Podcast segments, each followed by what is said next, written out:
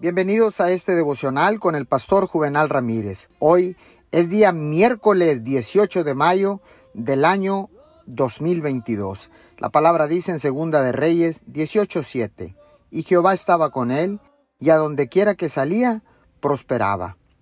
Él se rebeló contra el rey de Asiria y no le sirvió.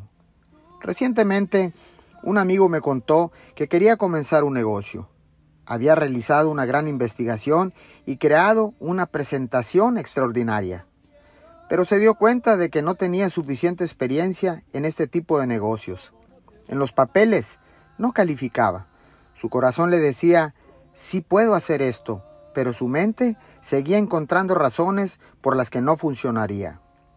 Recuérdese que como usted mantiene a Dios en primer lugar, hay algo en usted que no se puede poner sobre el papel algo que es indefinible. Es el Dios Todopoderoso que sopla en dirección a usted, el Dios que causa las buenas oportunidades. Es la persona correcta que es atraída hacia usted. Es la suave voz que da información privilegiada, que permite que usted sepa cosas cruciales que contribuyen a su éxito y no pueden medirse. Señor, gracias, porque ahora sé que a donde yo vaya no es tan importante, sino quién vaya conmigo. Señor, si tú vas conmigo, iré a donde quiera que tú me envíes. Te doy gracias en el nombre de Jesús. Amén y amén.